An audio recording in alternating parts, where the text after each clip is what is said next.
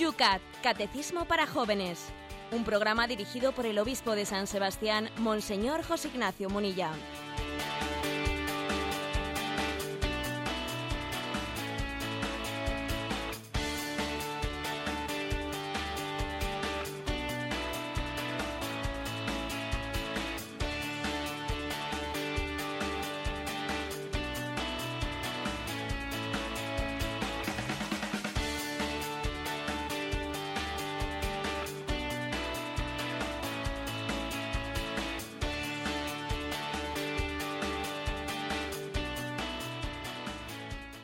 Buenos días, queridos oyentes de Radio María.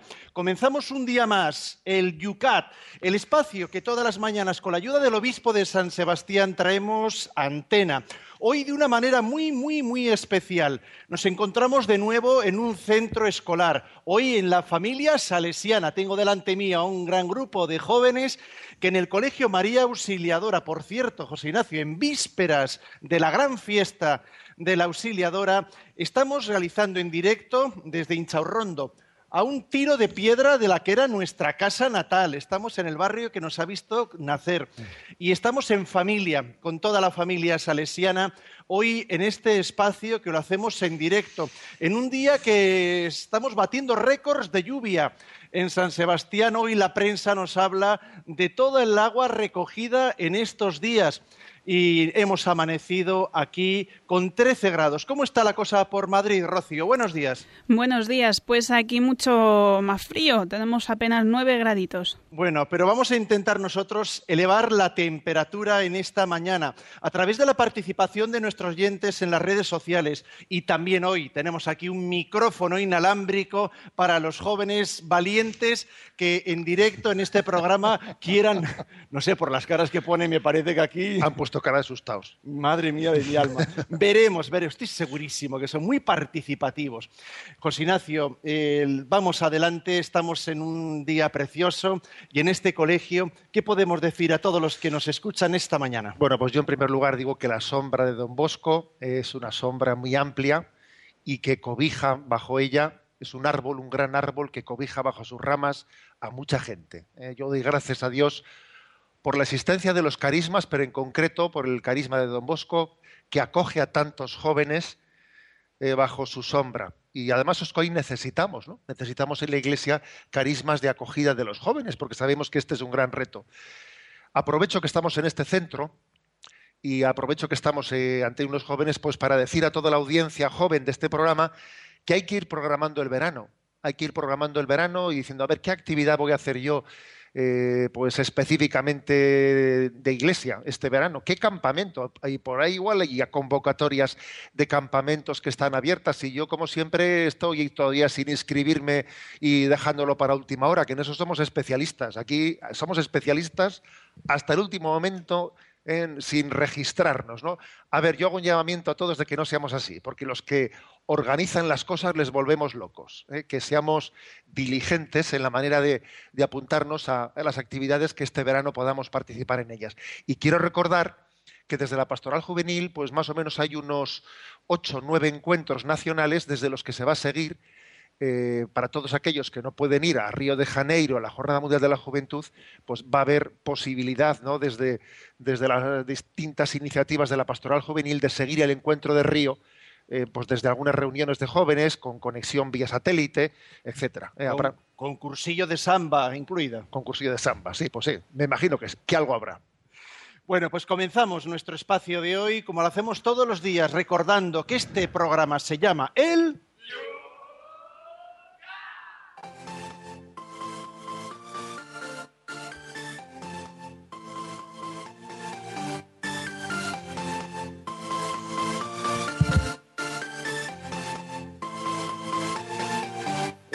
espacio de radio que queremos todos los días comenzar con las preguntas que quedaban pendientes de la jornada anterior. Aquellas que no pudieron entrar en directo o aquellas también que se generaron después de escuchar los jóvenes en diferido el programa, bajándoselo del podcast de Radio María. Por ejemplo, desde Málaga, Miriam nos escribe diciendo, escuché su explicación sobre los motivos por los que la Iglesia sostiene que el consumo de las drogas es pecado. Y luego, ayer por la tarde, le intenté convencer de ello a un amigo que fuma porros pero no hubo manera de convencerle porque se cerraba en banda diciendo que él no hace mal a nadie. ¿Cómo afrontaría usted esta respuesta para ayudarle? Bueno, la verdad es que no es tan fácil que uno coja una receta eh, del yucat de la mañana y se la traslade a un amigo por la tarde y tenga éxito rápidamente. Eh. Hay que tener más paciencia en el apostolado. Vamos a ver, nosotros sí que recuerdo que en el programa de ayer salía el tema de las drogas y decíamos que una razón ¿no? por las que las drogas pues atentan contra el quinto mandamiento, en el fondo es porque el recurso a las drogas es, es como un huir, huir de los dones que Dios nos ha dado, como pretender decir que, que yo no soy feliz, no puedo ser feliz con los dones que Dios me ha dado y tengo que recurrir a otras cosas. ¿no? Es como decir, Dios no me ha hecho bien y, yo quiero, eh, si no soy feliz, me tengo que poner feliz. Pero claro, no es lo mismo ser feliz que ponerse contento. Bueno, pero, a ver, tu amigo te ha dicho, no, yo no hago mal a nadie. Para empezar, se hace daño a sí mismo. Es que hay que amar al prójimo como a uno mismo. Si tú no te amas a ti mismo, ¿cómo vas a amar al prójimo? Es que uno de los problemas que tenemos hoy en día es, no es que nos hagamos daño unos a otros, es que comenzamos por no querernos bien a nosotros mismos, que es uno de nuestros grandes problemas. ¿no? Si tú no te quieres bien a ti mismo, ¿cómo podrás hacer bien al prójimo? Pero es que además no es cierto que no, hagas daño a los demás, porque es que no somos islas. Y lo que tú haces afecta a los demás, inevitablemente afecta a los demás. Voy a contar una anécdota que en una ocasión, siendo yo párroco en Zumárraga, había quedado con, una joven que yo sabía que tenía así un problema de, consumo fuerte de, de, porros y quedé con ella. Había quedado, las, creo que era un sábado a las cuatro y media de la tarde y vino sobre las cinco y media casi. Bueno, y empezamos a hablar y más o menos me decía ella lo mismo que te ha dicho a ti tu amigo, ¿no? Pues eso de que yo no hago daño a nadie, que a mí esto no me hace nada, que esto no es para, no, pues no pasa nada, ¿no? Y llega un momento en el que le pregunté, oye, ¿por qué has venido a las cinco y media en vez de a las cuatro y media? Porque habíamos quedado a las cuatro y media. Entonces, claro, pues me dijo, es que después de comer me fumado un porro y tal, y me he quedado tumbado. Claro, y le dije, mira, no, es que no, me, no me ha estorbado en absoluto tu retraso, pero me he atrevido a hacerte esta pregunta porque es que eh, las drogas nos influyen más de lo que suponemos, te afectan más de lo que supones, te afectan a tu capacidad de ser dueño de tu horario, de disponer de tu tiempo de una manera, de una manera libre. ¿no? O sea que no es cierto que lo que, mm, que lo que a mí me pase no afecte a los demás. No somos islas y seguro que a nuestros padres y a nuestros amigos pues les afecta mucho más de lo que nosotros suponemos pues nuestra, eh, nuestro equilibrio interior. Desde Tenerife, Jesús nos dice, ¿no le parece a usted que esto de las drogas es algo inevitable? Quiero decir que los que no consumimos drogas oficialmente consideradas como tales, solemos tener otros tipos de consumo que en el fondo son también adictivos, bien sea como la comida, algunos vicios o manías.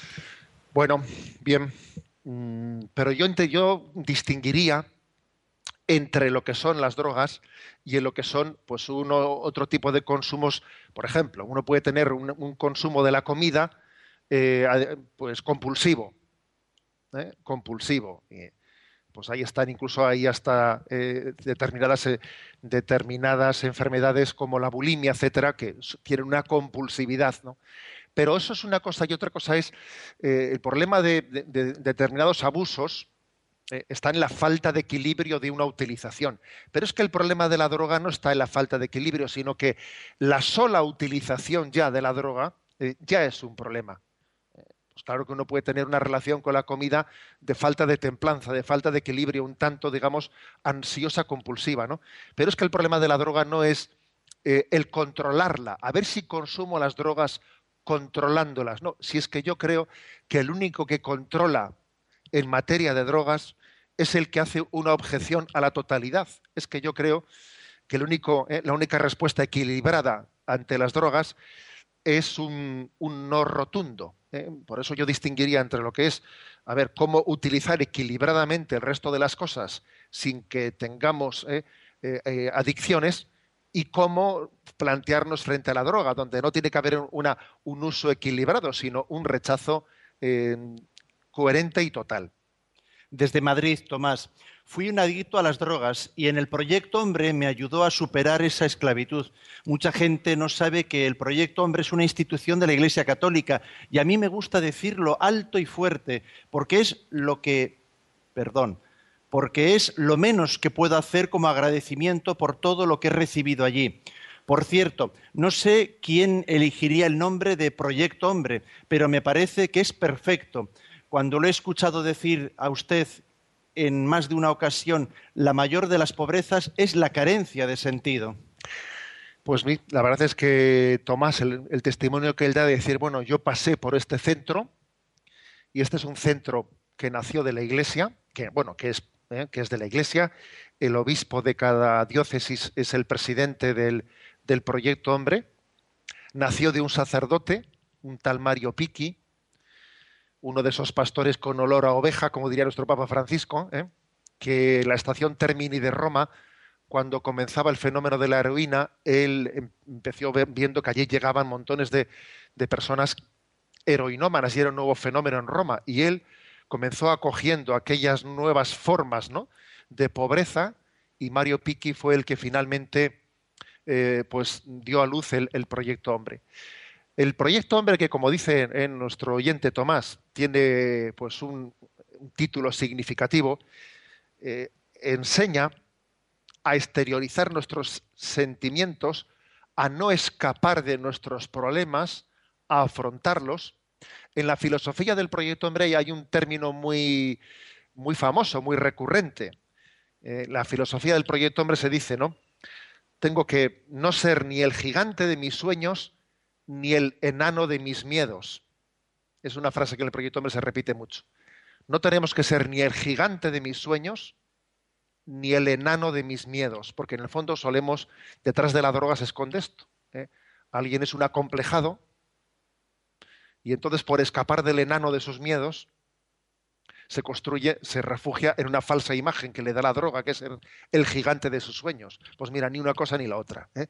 ni acomplejado ni Superman, sino, sino aprendiendo a vivir en el equilibrio de aceptarnos a nosotros mismos, tal y como somos, y viviendo en paz y en equilibrio. Esa es la filosofía del proyecto hombre, ¿no? que tenemos que darle gracias a Dios por aquel sacerdote Mario Piqui ¿no? que la puso en marcha. Maika nos escribía a yucat.radiomaria.es. Dice, hay una película de Will Smith en la que se suicida para donar sus órganos y salvar muchas vidas.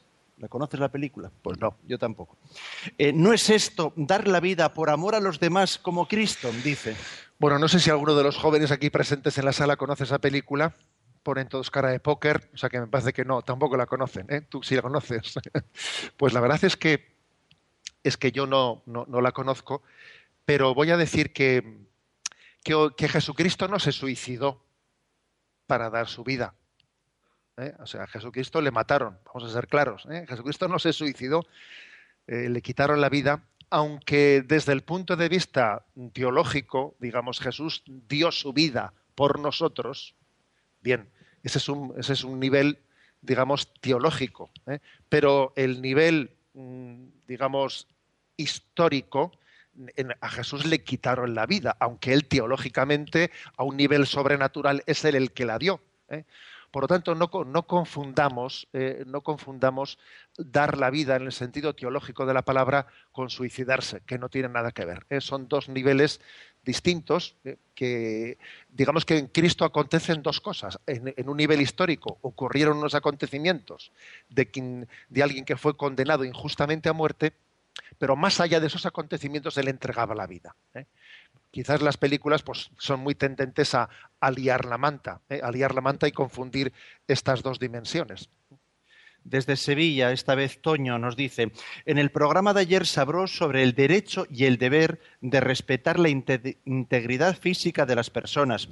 Yo me pregunto si la tortura no puede ser justificable en algunos casos, cuando se trata de extraer información vital para salvar a otras personas. Qué tentación, ¿eh? Es una tentación grande. Si es que lo de que el fin justifica los medios siempre ha sido una tentación. ¿Sabes? Siempre ha sido una tentación. ¿eh? Pero, bueno, y es que además, digámoslo claramente, cuando caemos en la tentación suele ser porque parece que hay alguna razón que, eh, que lo justifique. El mal nunca se suele presentar con rostro de mal. El mal siempre se suele presentar con un rostro de bien. Oye, mira, que si yo le torturo a este, igual puedo sacar una información que salva a otras personas. Es que, es que eh, esto siempre ocurre. nadie hace el mal por regodearse en el mal. Hombre, el demonio igual, ¿no? Pero nosotros casi siempre, cuando hacemos el mal, es con alguna pretendida justificación. Pues no puede ser, ¿eh? porque hacer el mal para conseguir el bien es, en el fondo, no conseguir ningún bien. ¿eh? Luego, hay que tener mucho cuidado con los atajos. ¿eh? Los atajos pueden ser un, un, canto de sirena, que en el fondo sean, resulten atrayentes, ¿no? Pero los atajos por el camino del mal, al final provocan mayores males que, los que pretenden solucionarse. Y terminamos con un mensaje que nos llega de Miguel Ángel. Hace referencia, dice, lo que le han hecho al pobre párroco de la localidad murciana de Churra no tiene nombre. Y después de la complicidad de los medios que ya dan por verídica la información sin considerar el daño moral que le están haciendo a una persona inocente. Esto también es un atentado contra la integridad de las personas, pues con los medios tecnológicos y con los programas informáticos que existen hoy día se pueden incluir, se, pueden incluso crear imágenes calumniadoras con la finalidad de desprestigiar y destruir totalmente a una persona. Bueno, Miguel Ángel habla de este caso que ha estado estos últimos días en los medios de comunicación, de un sacerdote que se difundió pues, unas imágenes teniendo actos deshonestos y ahora parece ser que, eh, pues, que resulta que nos hemos enterado que son imágenes eh, pues falsas. De, Photoshop. De Photoshop y cosas por el estilo. La verdad es que, ojo, ¿no? porque estamos en un, en un momento en el que la tecnología la tecnología permite eh, ser un instrumento y un canal de calumnias, eh, de tirar la piedra y esconder la mano muy fácil. ¿eh? Porque quizás antes cuando, cuando tú tenías que, a la hora de calumniar, lo tenías que poner en un papel, siempre poner en un papel publicado, en un periódico, una calumnia, a ver, ha quedado escrito. Pero es que hoy en día el factor Internet como lanzo la piedra y luego, pues mira, enseguida eh, no va a quedar escrito ahí, sino que se puede quitar o lo que sea, ¿no? Ya no, yo lo lanzo, luego lo quito y luego ya como ya lo he lanzado, ya lo distribuyen otros, no soy yo el que lo ha distribuido. Es verdaderamente, es verdaderamente mm, peligroso, ¿no? Peligroso el recurso, el recurso a Internet, creo que potencia facilita más todavía la tendencia calumniadora que existe, que existe en todos nosotros. ¿eh? O sea que, por supuesto que el problema de las calumnias no está en el medio, no está en Internet, está dentro de nosotros. ¿no? Pero, pero es verdad que los medios de comunicación anónimos que permiten más fácilmente el anonimato suelen, suelen de alguna manera facilitar ¿eh? que se prodiguen las calumnias. Lo de tirar la piedra y esconder la mano ha sido una cosa pues muy, eh, muy frecuente entre nosotros. Y, con respecto ¿no? a este sacerdote, me atrevo a hacer otra consideración. Estoy, estoy eh, seguro que si se demuestra que ese vídeo ha sido falsificado, el espacio que ocupó los medios de comunicación la supuesta noticia, ahora en el momento de ser rectificada, no va a ocupar ni la mitad de la mitad de la mitad, porque esto es así, ¿no? Cuando cuento, cuando cuento algo morboso, primera página eh, a todo, cuando luego cuento no, era mentira, eh, resulta que se ha comprobado, bueno, eso ya aparecerá en la octava página eh, en la columna número 8 en letra pequeñita, porque esto es así, ¿no? Aquí lo que vende es el morbo, lo que vende es la noticia del mal y luego muchas veces cuando se rectifica esa noticia casi casi queda en el anonimato.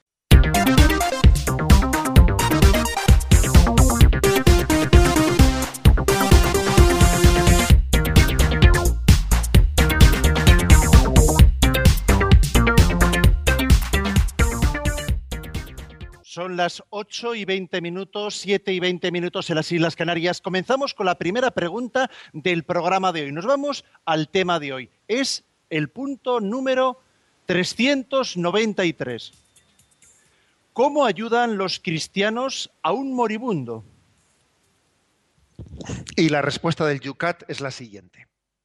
Los cristianos no dejan solo a un moribundo le ayudan a que con confianza creyente pueda morir con dignidad y en paz.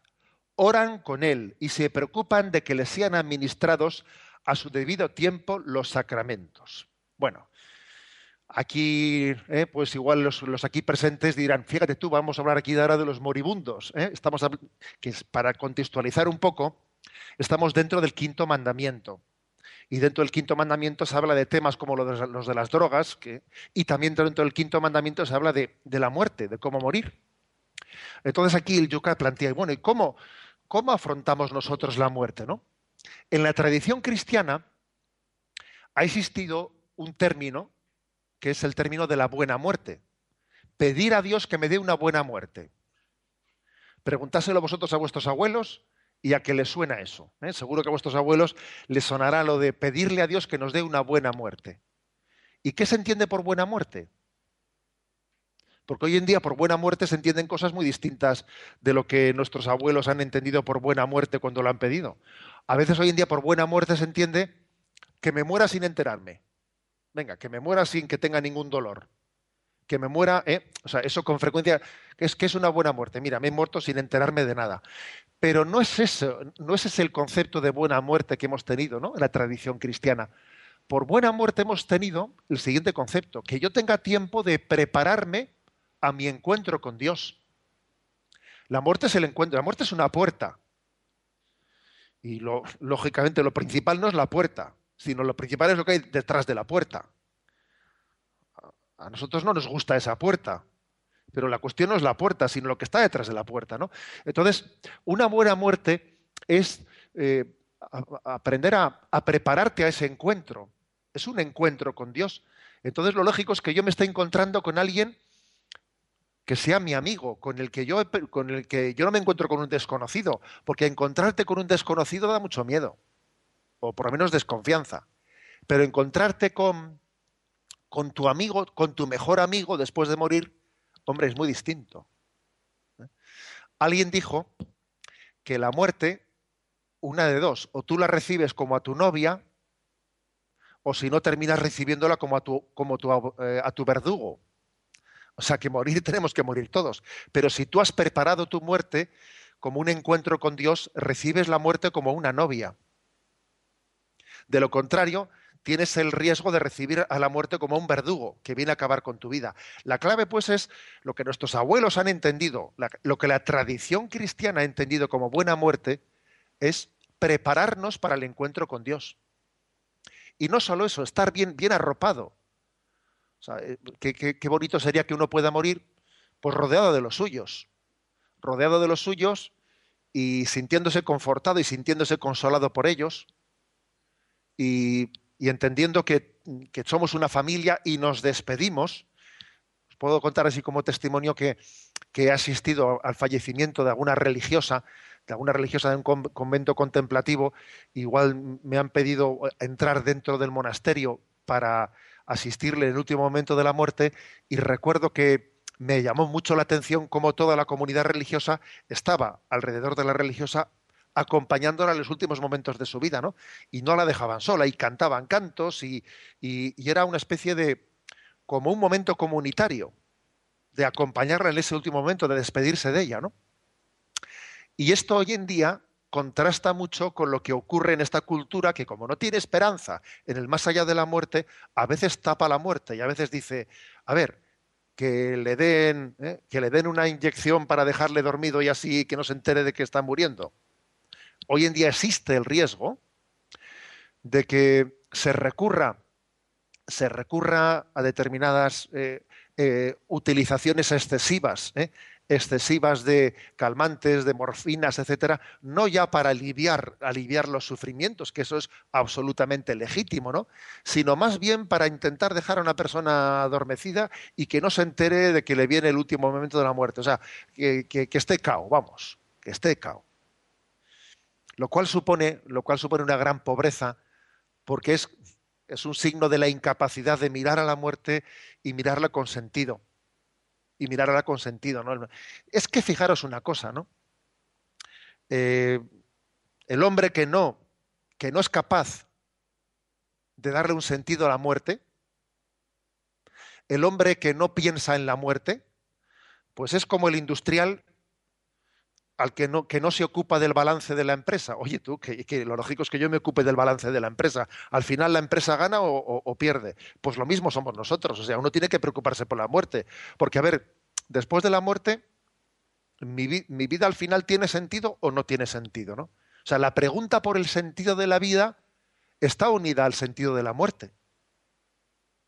Por eso ocultarle al hombre tal cosa, ¿no? Robarle eso y pretender que pretender que en el último momento no piense, no pienses, ¿eh? como cuando a veces lo hacemos hoy en día, no ponte cascos, ponte música y no pienses. Que en el momento de la muerte nuestra, última ocurrencia sea, a ver, le voy a dar a alguien eh, pues una droga y así que no se dé cuenta, es una gran pobreza.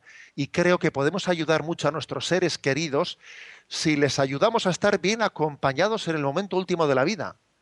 Y bien acompañados es también tener un sacerdote. ¿Por qué no? Y también tener la oración de la familia que le rodea. ¿Por qué no? Ay, no le llames a este, que si le llamamos al sacerdote va a pensar que se muere. No, le llames, para que no se ponga nervioso. No, si el que está nervioso eres tú, no es él. ¿eh? Que esto suele pasar, que los que están nerviosos no son los enfermos, sino los que le rodean. ¿no? O sea, dignifiquemos la muerte, miremosla, miremosla a los ojos, ¿eh? porque creo que, entre otras cosas, y ahora lo digo por los mayores que escuchan este programa, que sé que también hay muchas personas mayores que escuchan este programa, en la forma de entregar nuestra vida a última hora de nuestra vida, tenemos una gran capacidad de dar un testimonio, un testimonio muy grande, ¿no? Ante, ante nuestros jóvenes, los jóvenes de nuestras familias. Continuamos con el programa y vamos a explicar, antes del descanso musical, un punto más. ¿Cómo tratan los cristianos el cuerpo de un difunto? Y la respuesta de este punto 394 es la siguiente. Los cristianos tratan con respeto y caridad el cuerpo de un difunto, conscientes de que Dios lo ha destinado a la resurrección de los cuerpos. Pertenece a la cultura cristiana de la muerte el enterrar dignamente a un difunto bajo tierra y adornar y cuidar la tumba. Hoy en día la Iglesia acepta también otras formas de enterramiento, por ejemplo la incineración mientras no se interpreten como una muestra contra la fe en la resurrección de los muertos. Bueno, hemos hablado de cómo aborda eh, pues, la tradición cristiana el momento último de nuestra vida. ¿Y después de la vida? Después de la vida, pues después de la vida nosotros creemos en que hay una separación del alma y el cuerpo. En que el alma que habita ese cuerpo es eterna, mientras que el cuerpo es mortal. ¿Eh? El cuerpo se corrompe mientras que el alma es inmortal. Por cierto que voy a decir algo que, que seguro que más de un oyente se siente identificado cuando hemos asistido a la muerte de, de, alguien, en el momento en el que fallece, es curioso porque le cambia el rostro, le cambia el rostro, entrega su último suspiro, entrega su última respiración y es como si él ya no estuviese ahí, en el cadáver. Es que ya parece que lo ha abandonado. Es curioso, ¿no? El alma, el alma abandona el cuerpo y le cambia el rostro. Es curioso eso. Pero nosotros, fijaros, en nuestra tradición cristiana, eh, tenemos un gran respeto al cuerpo. No es que como digamos, bueno, pues como ya el alma ha abandonado el cuerpo, mm, despreciamos el cuerpo. No, no lo despreciamos. lo tratamos con respeto, el cadáver de un difunto lo tratamos con, respeto, primero porque ha sido templo del Espíritu Santo, ha habitado en él. Y segundo porque está llamado a la resurrección. Nosotros no solo creemos en la inmortalidad del alma, sino que al final de los tiempos Dios resucitará nuestros cuerpos. De una forma que Dios sabrá cómo es eso, porque nosotros obviamente no somos capaces de, responder a, a, preguntas de curiosidades, ¿no? Pero la fe cristiana no solo afirma la inmortalidad del alma, sino que afirma también la resurrección de los cuerpos. Y por eso los cristianos, a diferencia de los paganos, enterraban los muertos. Y así como en Roma, así como en Roma pues se deshacían de los cuerpos y los quemaban, los cristianos comenzaron la costumbre de las catacumbas. Me imagino que sonará el nombre de las catacumbas. O sea, los cristianos empezaron a enterrar eh, en el subsuelo de Roma a los difuntos y era una costumbre totalmente novedosa. ¿Por qué hacen eso los cristianos? ¿Por qué hacen eso? Porque creían en la resurrección. Y en algunas catacumbas hay, está representada la imagen del ave fénix, de unas cenizas de las cuales sale un ave volando, imagen de la resurrección. Dios resucitará nuestro cuerpo a partir de nuestras cenizas. ¿no? Bueno, pues creo que tan, tan fuerte fue la fe de los cristianos en esa resurrección final, fijaros si fue fuerte, si es fuerte, que nuestra fe llegó a cambiar el nombre de esos lugares en los que se enterraba a los muertos. Antes del el cristianismo se les llamaba necrópolis, que la palabra necrópolis significa ciudad de los muertos. Y después del cristianismo se le llama, ¿sabéis cómo? Cementerio. Que la palabra cementerio, ¿sabéis lo que significa? Dormitorio. Fijaros bien, el cristianismo le ha dado ese nombre al sitio en el que se depositan los, ¿eh? a los difuntos, cementerio, dormitorio. Y la palabra dormitorio está muy claro lo que significa, que duermen esperando la resurrección final, que Dios al final les despertará. ¿eh? Y que en la resurrección final el hombre entero, no solo el alma, sino cuerpo y alma, estará llamado a la resurrección de Dios. Qué fuerte es la fe cristiana que es capaz de cambiar el nombre hasta a un lugar en el que se entierran los muertos le llamamos dormitorio, cementerio. No le, llamamos, ciudad de los muertos, necrópolis. Le llamamos cementerio. Y por eso creo que también ¿no? debemos de hacer de, de, ese lugar, del lugar del cementerio, un lugar de esperanza. Un lugar en el que, en el que recordemos que Dios, que Dios tiene la última palabra sobre el mal. Que Dios tiene la última palabra sobre la muerte. Y que igual que Cristo resucitó al tercer día y que su cuerpo, ese cuerpo que, había sufrido la, pasión, ese cuerpo fue resucitado, también nuestro cuerpo a la imagen del de Jesucristo eh, saldrá glorioso y Dios ¿no? le, le hará partícipe de la gloria de Cristo.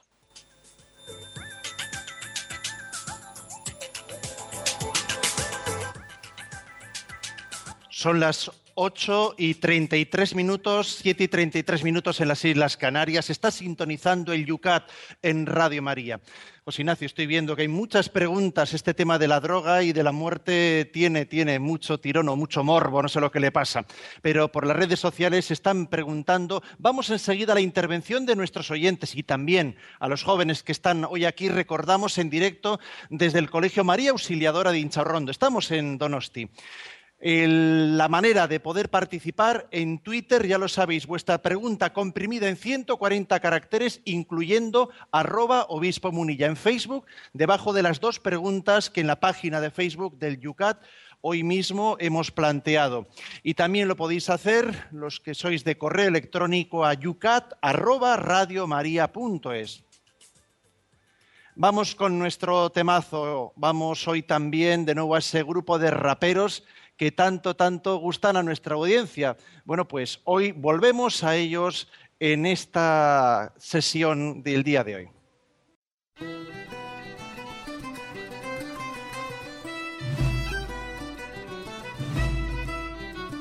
Adorado rey, le pido permiso para dos cosas. La primera es esta, si dice que sí, le digo la otra. Te escucho disparado, claro, se antoja, te di la palabra y ahora te toca. Gracias, majestad, quisiera decirle que hablo con cuidado. Alma desnuda, corazón descalzo, un tostene abajo, mido cada gesto y pienso despacio en cada boca lo que le hablo. Iremos al grano por no entretener a un corazón manso. Manso. Eso no temas, pequeña criatura, tengo mucho tiempo, la eternidad es tuya. Y si el caso fuera de haber un segundo, te digo seguro que todo es tuyo. Reitero las gracias, comienzo esta empresa, decirle rey mío que hay en mi cabeza, pedirle a mi rey, al que me embelesa, estar en su corte, hablar de su nombre, llevar su estandarte, sin ser el maestre, mi vida por ti, aunque me desgaste, aun siendo pequeña, pondré de mi parte, cansarme, agotarme, mi rey, alabarle, quererle, hablar o callar, cuando quiera cuento, si no soy silencio, aunque a veces fallo, quiero ser consuelo, seré chambelán, canciller del reino, mi me ilusiona, la asignación de alguna misión, lo haré con tesón, sé que es atrevido y con antelación, por todas mis faltas pido perdón, y dejo mi ruego, esta petición que usted permitió su formulación, y solo por eso se lo agradezco, sea lo que sea, mi vida le ofrezco. Ruego, te daré misión. Ya estás en la corte, oveja bufón. Llevaba gran tiempo esperando el momento, estando en silencio, diciendo te quiero. Reitero las gracias, comienzo esta empresa, decirle rey mío hay en mi cabeza, pedirle a mi rey al que me embelesa, estar en su corte, hablar de su nombre.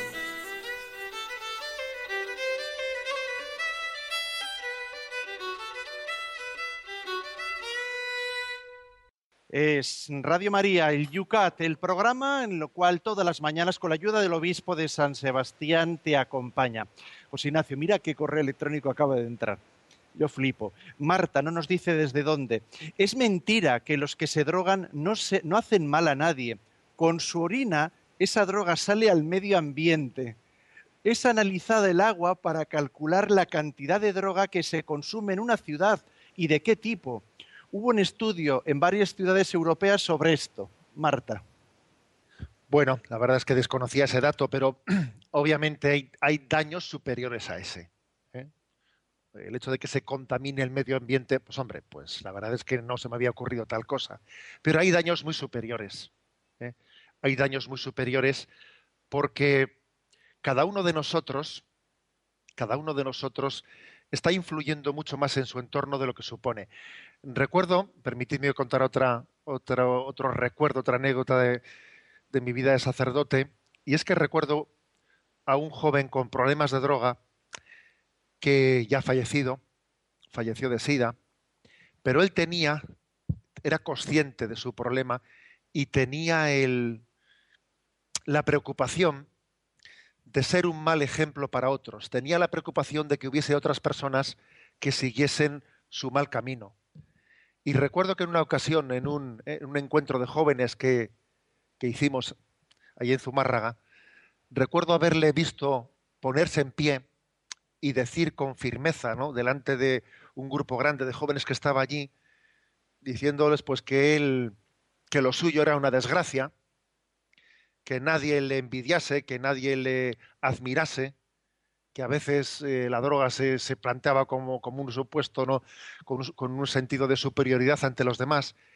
Y recuerdo haberle escuchado diciendo, mirad, me, me, daría, me daría verdaderamente un gran disgusto si alguien, por, por imitarme a mí, se mete en el hoyo que yo me he metido.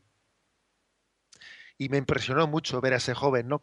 que tenía la preocupación de que su mal pudiese afectarle a otros. ¿no? Y obviamente eso ocurre, porque es que todos tenemos puntos de referencia en los demás. El mal que uno padece, pues puede ser contagiado, puede ser contagiado. Y además hay una cosa, y es que no únicamente está el problema en que eh, la droga es un mal, es que cuando uno se mete en el mal, eh, es que está dejando de hacer el bien que tenía que haber hecho. Es que no se trata de que en esta vida no hagamos mal, es que existe un pecado de omisión, que es de no hacer el bien que Dios pensaba para nosotros, ¿no? Eh, estamos llamados cada uno de nosotros a, a ser instru instrumento de Dios para hacer el bien a los demás y, y, y, la finalidad de mi vida no solo es no hacer daño, sino hacer el bien que Dios ha pensado para mí. Están eh, aquí nadie conocíamos la película que nos decían antes y en Facebook nos dicen Bellacala desde Tenerife nos dice la película se titula Siete almas. Bueno, la tenemos que apuntar a la lista. ¿eh? Vale pelis pendientes para ver. Siete almas. Por cierto, que nos pregunta sobre el tema de las cenizas. Dice, eh, cuando alguien es incinerado, hay gente que tiene la costumbre de echarlas por el mar, por echarlas por la montaña. ¿Qué opina de eso? Nos pregunta. Un tema que ha salido aquí varias veces. Sí, ha salido varias veces. En este punto del Yucat dice explícitamente que la Iglesia permite la incineración, permite la incineración porque al fin y al cabo, pues la incineración lo que hace es adelantar el proceso que con el paso del tiempo el cuerpo lleva, porque el cuerpo se va descomponiendo, con, con el tiempo los huesos se convierten en polvo, con lo cual la incineración no, no es contraria a, a, ese proceso natural de descomposición del cuerpo. Pero lo que sí que dice la Iglesia es que las cenizas deben de ser enterradas. Eso de que las cenizas sean aventadas eh, por los montes o en el mar es una costumbre pagana. Es una costumbre que, que mm, es difícilmente integrable en eso que hemos dicho antes en el cementerio, en el dormitorio, en ese lugar que evoca el lugar de espera mm, del día de la resurrección. ¿eh? Las cenizas deben de ser enterradas. No quiero, no quiero, decir con esto que si alguien fue aventado Dios no pueda resucitarle. Por, por supuesto, no quiero decir eso, pero es que nosotros necesitamos signos. Es que el signo del lugar en el que reposa, en el que reposa un difunto es un signo que nos está pidiendo la oración y que nos está haciendo esperar la, mm, llamada que tenemos a la resurrección final. ¿eh? Por lo tanto, esa obra de misericordia de enterrar a los muertos sigue vigente cuando ha habido incineración. Esta Ana, una joven, no sé de dónde es, pero nos confirma, dice, sí, mi abuela pide habitualmente una buena muerte a San José, dice Ana. También otra chica, Patricia, nos pregunta en qué consiste esa bendición papal que dan o que dice incluso el periódico en las esquelas que se da a los que fallecen. Eh, ¿Cómo se otorga? ¿Tiene indulgencia plenaria, Patricia? Bueno, dos cosas. Murió con la bendición papal que sí. dicen las esquelas. Lo primero, que su abuela tiene la costumbre de pedirle a San José que le dé una buena muerte. Eso era Ana, la anterior. Ana, pues es que es muy interesante. San José es el patrono de la buena muerte. ¿Por qué? San José es el patrono de la buena muerte porque por una razón muy clara. San José murió pues con Jesús y María al lado. Y morir con Jesús y con María al lado, eso tiene que ser muy, ¿eh? muy dulce, una dulce muerte. En algunos sitios hay, un, un, hay unos cuadros muy bonitos de José muriendo, siendo sostenido por la Virgen María y por Jesús. Y claro, así quiere morir un, cristiano, teniendo los últimos, los últimos mmm, momentos de su vida, pues mmm, invocando la palabra Jesús, invocándole a María y teniéndoles cerca. Con respecto a la segunda pregunta que hacía el otro oyente, bueno, pues sí, eh, cuando la iglesia, la iglesia quiere acompañar el momento de la muerte dando el sacramento de la unción de enfermos y haciendo la encomendación del alma, hay una oración que se llama la encomendación del alma, cuando alguien está moribundo. Alma, me recuerdo más o menos que comienza así. Alma cristiana, al marchar de este mundo, marcha en nombre de Dios Padre que te creó, en nombre de Jesucristo que murió por ti, etc. Es una oración que se encomienda al alma. Pero además de eso, el sacerdote le da, eh, le da la absolución de sus pecados y le concede la bendición del Papa, que en ese momento es recibir la bendición del Papa con la indulgencia plenaria, es decir, con toda la potencia de purificación de nuestros pecados que el Señor ha puesto en manos de la Iglesia, ¿no? Para que uno quede perfectamente purificado de sus pecados eh, y quede plenamente dispuesto para el encuentro con Dios. Por eso, eh, a un difunto se le entrega esa bendición papal.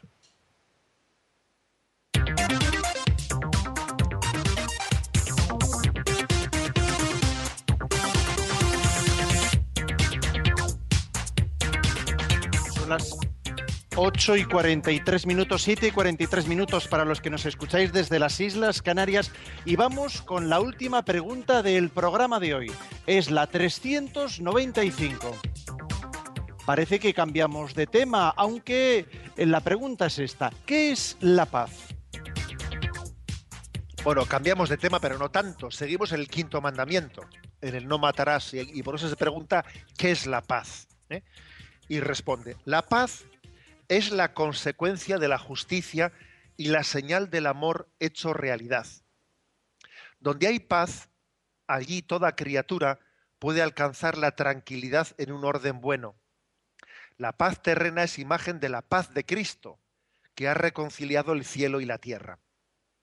La paz es más que la ausencia de guerra, más también que un equilibrio de fuerzas, cuidadosamente sopesado, el equilibrio del miedo.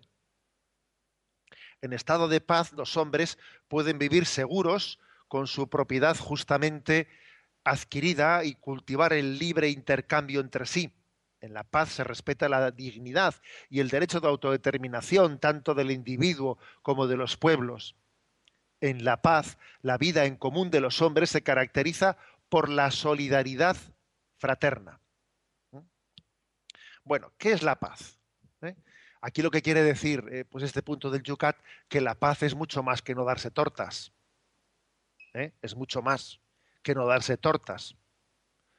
Es más, eh, pues uno puede estar pecando contra el quinto mandamiento sin haber levantado la mano contra nadie, porque tú odias en tu corazón, por lo tanto de pacífico nada.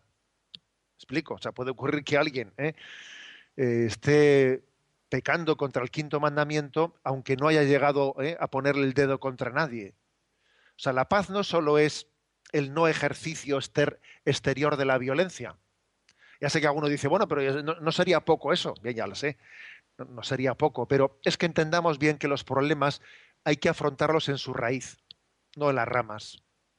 Eh, no en las ramas. La violencia, por lo tanto, no es una cuestión de contención.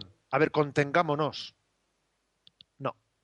No. Tal y como Jesús lo plantea, no es una cuestión de contención. Otros piensan que para que haya paz tiene que haber un equilibrio de fuerzas. Porque claro, si este, ¿eh? pues es lo que, lo que ocurrió ¿eh? con la famosa Guerra Fría hasta la caída del muro de Berlín en, Europa, ¿no? Entre, entre, el capitalismo y el comunismo, pues una, una guerra fría diciendo, cuidado, que este tiene más misiles que yo. Pues este tiene más misiles que yo, yo tengo que equipararme a los misiles del otro para que él, también él me tenga miedo nos tenemos que tener, o sea, tenemos que saber que estamos equilibrados en fuerzas, porque en el momento en el que éste sepa que es más fuerte que el otro, le va a atacar. ¿eh? Luego tiene que haber una especie de fuerzas, eh, fuerzas equiparadas para que nos tengamos miedo mutuamente. ¿no? Obviamente ese no es el concepto cristiano de la paz. Eh, ese no es el concepto cristiano, porque ese sería un concepto que está sustentado en el miedo. En el miedo. Y nada que ver nada que ver con la concepción cristiana en el que mm, fundamenta la paz en que nosotros creemos en la dignidad del hombre. Creemos en la dignidad del hombre. Eh, y pensamos que, mm, que, todo hombre tiene que ser respetado. Que incluso aunque esté equivocado, aunque esté equivocado, eh, le respeto porque para mí es un, es un honor el poder también convivir con alguien que aunque piense distinto a mí, eh, pues tiene el mismo derecho que yo a la vida, ¿no? Es por lo tanto una concepción bien amplia. Ahora, fijaros una cosa, eh, nosotros decimos de Jesucristo que Cristo es nuestra paz. Aquí lo dice en Efesios 2.14. Cristo es nuestra paz. ¿Qué se entiende por esto de que Cristo es nuestra paz? Bueno, pues se entiende de que en Jesucristo, en Jesucristo se ha derribado los muros que separaban a los hombres, judíos y griegos, esclavos y libres. En el mundo, en tiempos de Jesucristo, existían muchos muros que dividían a los hombres. También hoy los hay, ¿no? Primer mundo y tercer mundo. Toma muro. De una raza y de otra raza. Hutus y Tutsis que si serbios y bosnios y croatas, que es decir, existen muchos muros, no solo el muro de Berlín, ¿eh? que cayó el muro de Berlín, pero luego, luego hay otros muchos muros, muros de razas, muros de clases sociales. Entonces, digamos que Jesús ha derribado todos los muros. Ha derribado todos los muros, porque es el mismo Dios, Padre de todos, que hace que las diferencias entre nosotros, entre nosotros se, minimicen y que nos demos cuenta de que tenemos muchísimo en común. Por eso decimos que Cristo es nuestra paz. Porque tú te encuentras por ahí, pues, eh, pues con una persona de un lugar distinto, de una raza distinta, y es hermano tuyo, ¿no? Es hermano tuyo. Bien, Cristo es nuestra paz. Entre otras cosas, porque Él nos ha ayudado a hacer nuestras paces con Dios.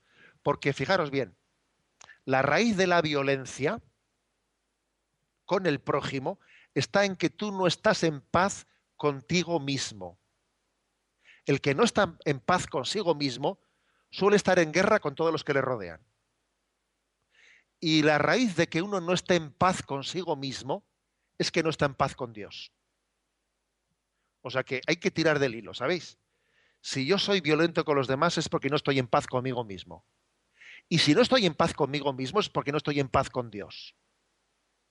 Por eso, vivir en paz, es decir, eh, habiendo abierto nuestro corazón, habiendo pedido perdón por lo que haya que pedir perdón, habiendo, habiéndose reconciliado con los demás, eso es un don que Jesucristo nos ha obtenido y por eso decimos que Él es nuestra paz. Él, ha hecho la, él nos ha ayudado a que hagamos las paces con Dios, lo cual nos ha reconciliado con nosotros mismos y lo cual nos permite ser pacíficos con los demás. Y Jesús llegó a decir esa expresión, ¿no? Bienaventurados los que trabajan por la paz es propio del cristiano tener, eh, tener un espíritu, pacífico. Y no estoy hablando únicamente de ser mediador eh, en conflictos internacionales. ¿eh? seguro que los jóvenes que están delante mío se sienten también un poco identificados con esto. A que conocemos todos a personas que tienen, no sé, parece que tienen el carisma de allí donde van ellos y se meten en la conversación, hay lío hay lío porque hay personas que tienen la cualidad de, sembrar siempre cizaña y divisiones, porque es así. Y sin embargo hay personas que siempre ponen, ponen paz. Es curioso, ¿eh? que nosotros a veces eh, hay un, un, espíritu de polémico, ¿eh? de ser polémico, de, sembrar eh, cizaña, de, me, he metido en una cuadrilla, la cuadrilla estaba tranquila, ha llegado este y ya se ha liado la manta. Es curioso esto, ¿eh? que a veces es muy patente cuando en nosotros anida el espíritu de paz o cuando en nosotros hay un espíritu que es un espíritu de, digamos, de, de violencia interior, de quien, quien parece que está expandiendo, está difundiendo como un aspersor, aspersor la falta de paz que tiene él consigo mismo. No está en paz consigo mismo y no hace más que sembrar discordia allá por donde va. Creo que tenemos que pedir este, este don. Sabéis que San Francisco de Asís, del cual ha tomado su nombre, su nombre nuestro, nuestro querido Papa, el Papa Francisco, pues ha sido mm, eh, un auténtico emblema emblema de la paz. Haz, Señor, de mí instrumento de tu paz. ¿no? Hagamos de ello no pues una petición, una oración personal.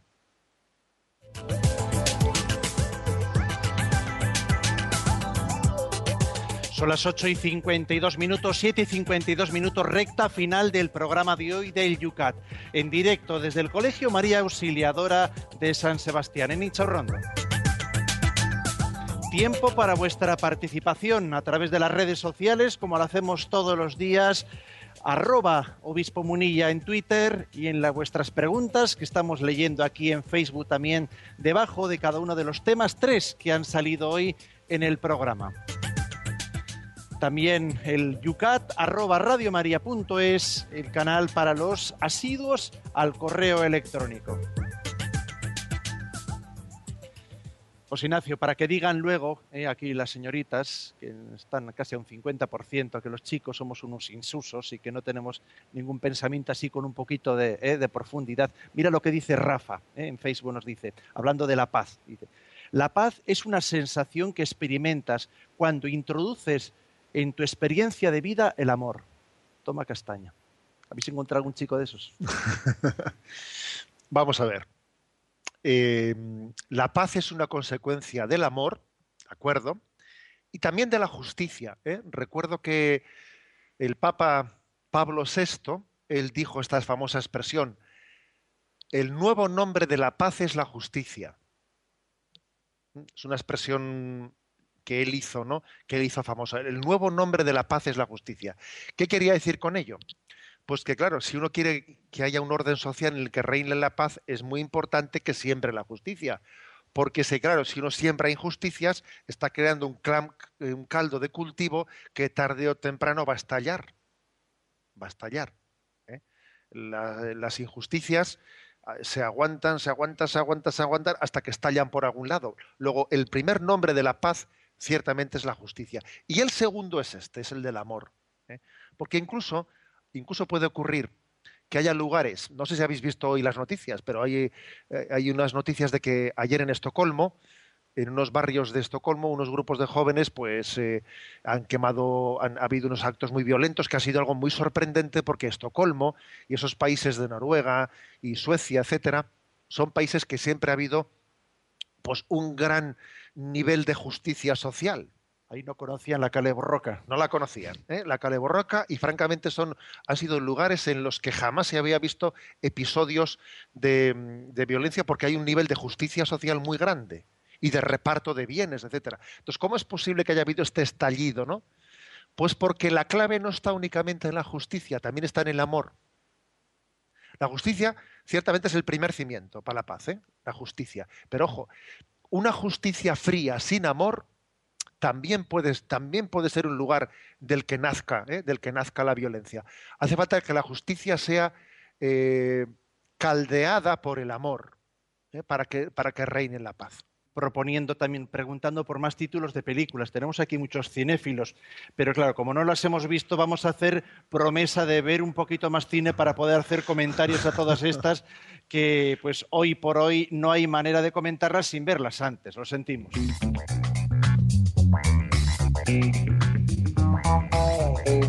José Ignacio, no nos podemos ir sin plantear los puntos que haremos mañana a esta misma hora. ¿Qué es lo que nos toca? Para mañana tres puntos también. Ah, no, perdón, cuatro puntos para mañana.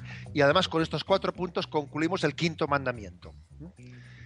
396. ¿Qué actitud tiene un cristiano ante la ira?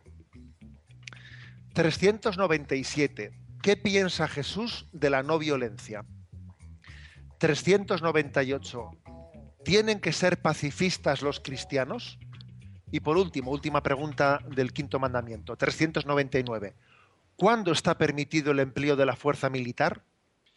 Bueno, y antes de terminar, hoy una bendición para estos jóvenes que se van a enfrentar a la dura tarea de las clases que empiezan ahora y para aquellos que nos están escuchando en el coche, camino del trabajo, para todos los que comienzan con todos nosotros este nuevo día. Bueno, yo creo que aquí a los alumnos aunque hayan sido un poco tímidos haciendo preguntas, ¿eh?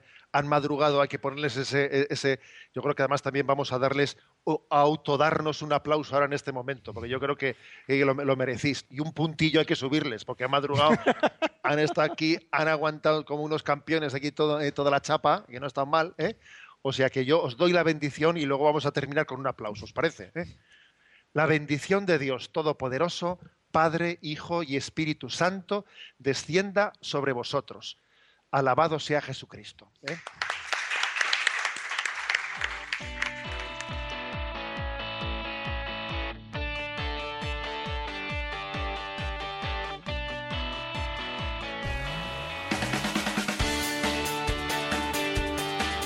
Y así finaliza en Radio María Yucat un programa dirigido por el obispo de San Sebastián, Monseñor José Ignacio Monilla.